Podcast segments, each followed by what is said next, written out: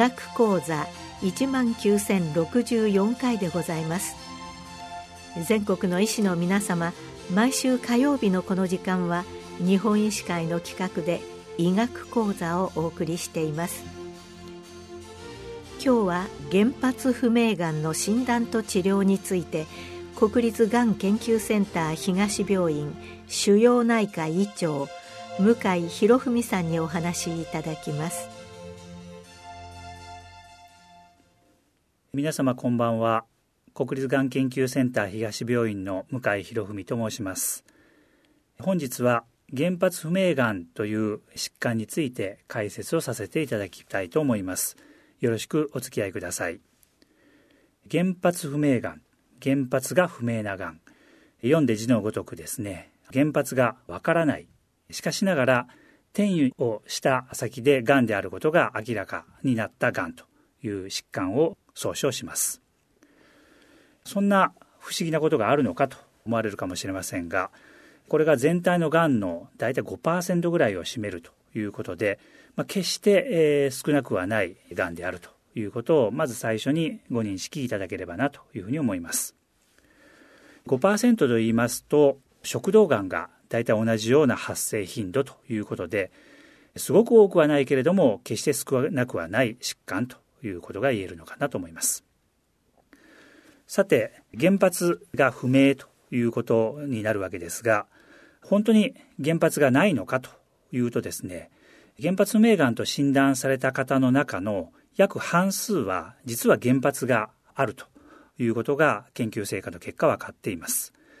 これは患者さんが生前は原発不明がんと診断されて病理解剖によって原発をこう徹底的にこう調べたと臓器を調べたと。でそうしますと原発不明がんと診断されていてもですね解剖によって約50%は原発が膵がんであるとかあるいは胆道がんであるとかということがわかるということが判明しています。でこのようながんは実は原発不明がんではなかったということですね。単に診断技術が十分でなかったがゆえに原発をしっかりと捉えることができなかっただけということになります。しかし、普通、もう現在の CT や MRI の技術をもってすればですね、数ミリ単位であれば原発は判明するわけです。しかし、それでも見つけられないというのは、これ非常にこうユニークな珍しいタイプのがんでありまして、非常に小さい原発の内から遠隔転移をしたと。で、遠隔転移は十分画像上見つけられることができたわけだけれども、原発は小さすぎてわからなかったというタイプです。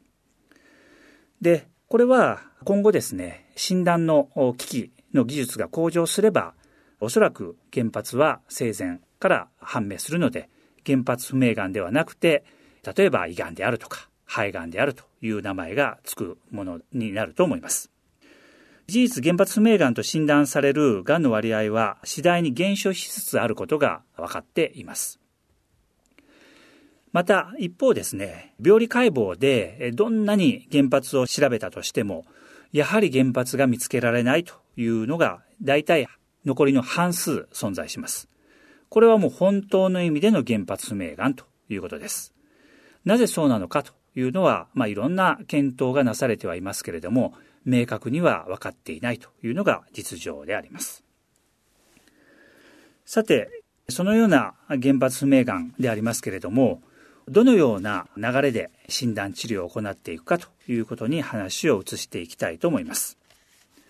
先ほども申し上げましたけれども、普通、例えば胃がんであれば、大元のがん細胞は胃という臓器から発生してきた。それを胃がんと呼ぶわけですし、え肺がんであれば肺から発生してきたと。原発不明がんは原発が不明であるということなわけです。しかしながら、その原発は単に不十分な検索ゆえに原発不明がんになっているだけかもしれませんので、臨床医が行う最初のステップは、まあ、徹底的に検査をすると。それによって、本当にこの患者さんは原発不明と言っていいのかということをルールアウトするということではないかなと思います。何の検査をするかということにつきましては、まあ普通はやはり全身の CT、それから疑わしい原発ですね。がんの主座によって転移層によって原発がどこかということを推測しながら検査のメニューを組み立てるということになるのかなと思います。そういう中で検査をまあ大体1ヶ月以内ぐらいで全て行って本当に原発がないことを確認するということになります。で、その後は転移層について、まあ、アプローチしやすい場所から生検をするということが次のステップになります。で、この生検、これが非常に重要なステップになるわけですけれども、病理でですね、組織を分類します。多くは腺がんが多いわけですが、扁平上皮がん、神経内分泌腫瘍、低分化の悪性新生物等々、頻度は5%以下の病理結果が出てくることがございます。それをもとに次に免疫染色を行うというステップが待っているわけです。で、これらを加味して原発不明がんの中でどういったタイプのものなのかということの診断に移行するわけですが、原発不明がんの中の2割ぐらいは、これは予後良好、治癒可能な患者群というふうに分類されます。で、この患者さんを確実に抽出するということが極めて重要になります。どのような患者さんなのかということを具体的に話をしますと、脇の下、液化にリンパ節転移のみがある女性の腺がんの方、こういう方は乳がんに準じた治療を行います。また、骨転移だけがあって、男性でかつ PSA が上昇している方、こういう方は前立腺がんの治療を行います。たとえ前立腺に検査を行ってがんが存在しないと診断されたとしても、これは前立腺がんともう捉えて前立腺がんの治療を行うということになります。また、女性で腹水が存在し、眼性腹膜炎になっている。CA125 が上昇しているという方の場合は、腹膜がんとして卵巣がんに準じた治療を行います。このように予後良好群とされるタイプは全部で7種類が知られています。この7種類に当たった方は原発不明がんという一括りで治療を行うのではなくてそれぞれ決まった疾患に準じた治療を行うというのが大原則になるということをご理解いただければと思います。話を少し戻したいと思いますけれども、原発名がんは転移層しかないがんということから考えると、前例が進行がんです。ですので、治療は手術ではなくて、全身に投与できる薬物療法がその主体になります。そして進行がんということを考えると、治療成績は必ずしも良くないということがお分かりいただけるのではないかと思います。で、薬物療法でありますけれども、具体的には抗がん剤治療を行います。抗がん剤治療は、主軸はプラチナ製剤、まあ、プラチナ、白金ですね。これを主体とした薬剤、抗がん剤を行うというのが、これは昔から行われてきた治療です。で、プラチナ製剤がなぜ使われるかと言いますと、これは胃がんにも肺がんにも、まあ、いろんながんに非常に効果が高いということ。すなわち原発不明がんがたとえ何がんであってもそこそこ効くという理由から選ばれてきたということが言えます。しかしながら治療成績は必ずしも芳しくなくて、大体予後で言いますと1年内外という成績です。こういう現状からこれまでですね、様々な予後を良くしようという試みがなされてきました。一つは原発を推定なんとかできないかという治療開発の流れです。これは、えー、昨今目覚ましい発展をしてきております遺伝子解析をしまして転移層の組織を取って遺伝子解析を行います。その結果原発がどういう遺伝子のパターンをしているかということを推測をしてでその原発に沿った準じた治療を行うというのが、まあ、一つの流れです。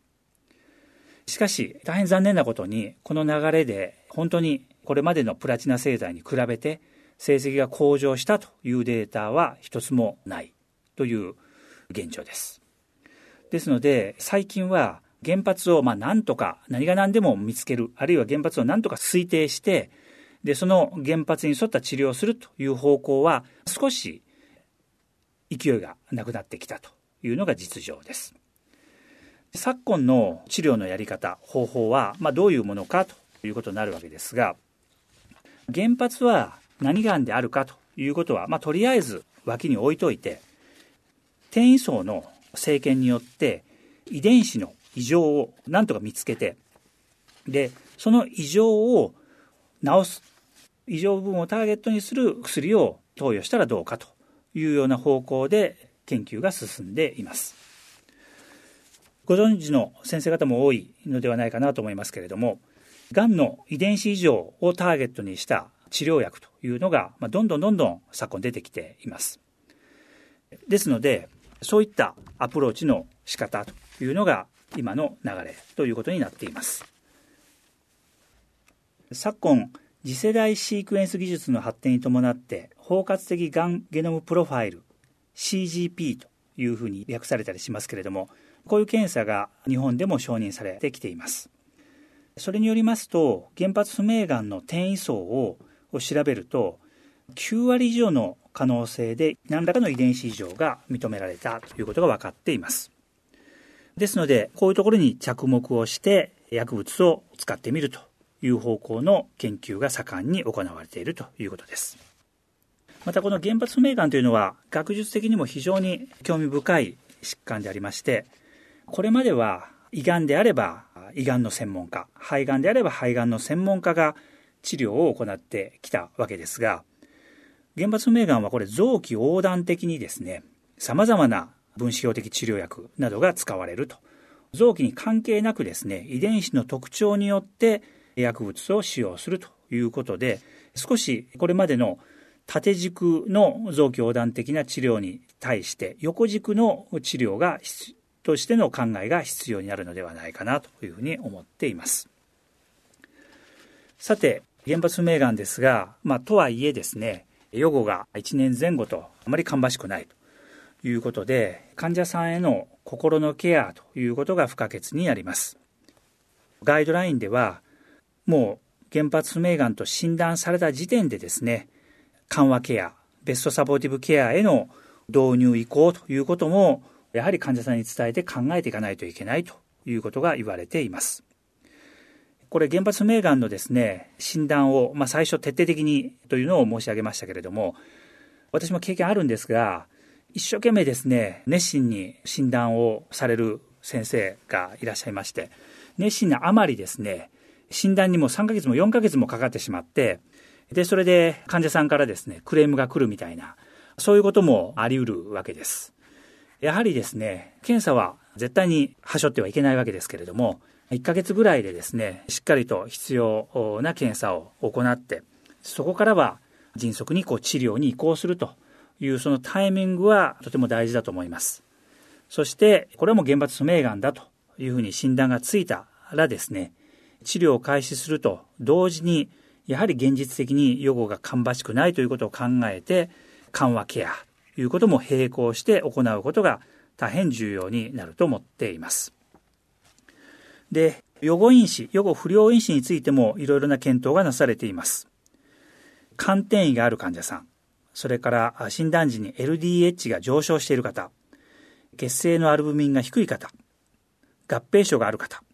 こういう方というのは、さらに予後が悪いということが分かっています。こういう因子がある方は、もう本当に予後がですね、3ヶ月から半年ぐらいであると。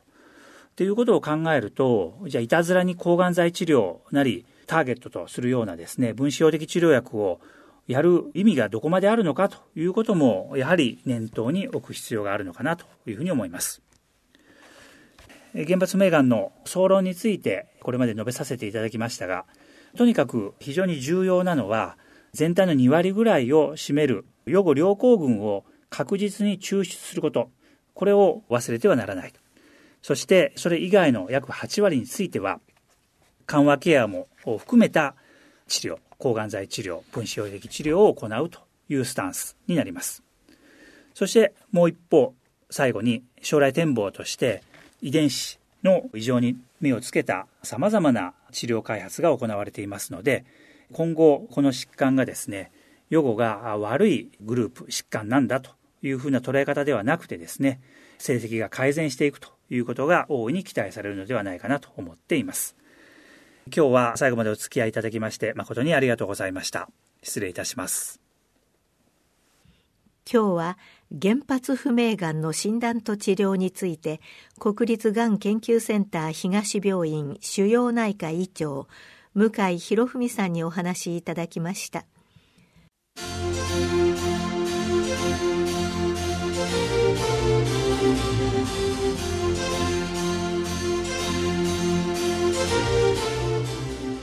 それではこれで日本医師会の企画でお送りいたしました医学講座を終わります。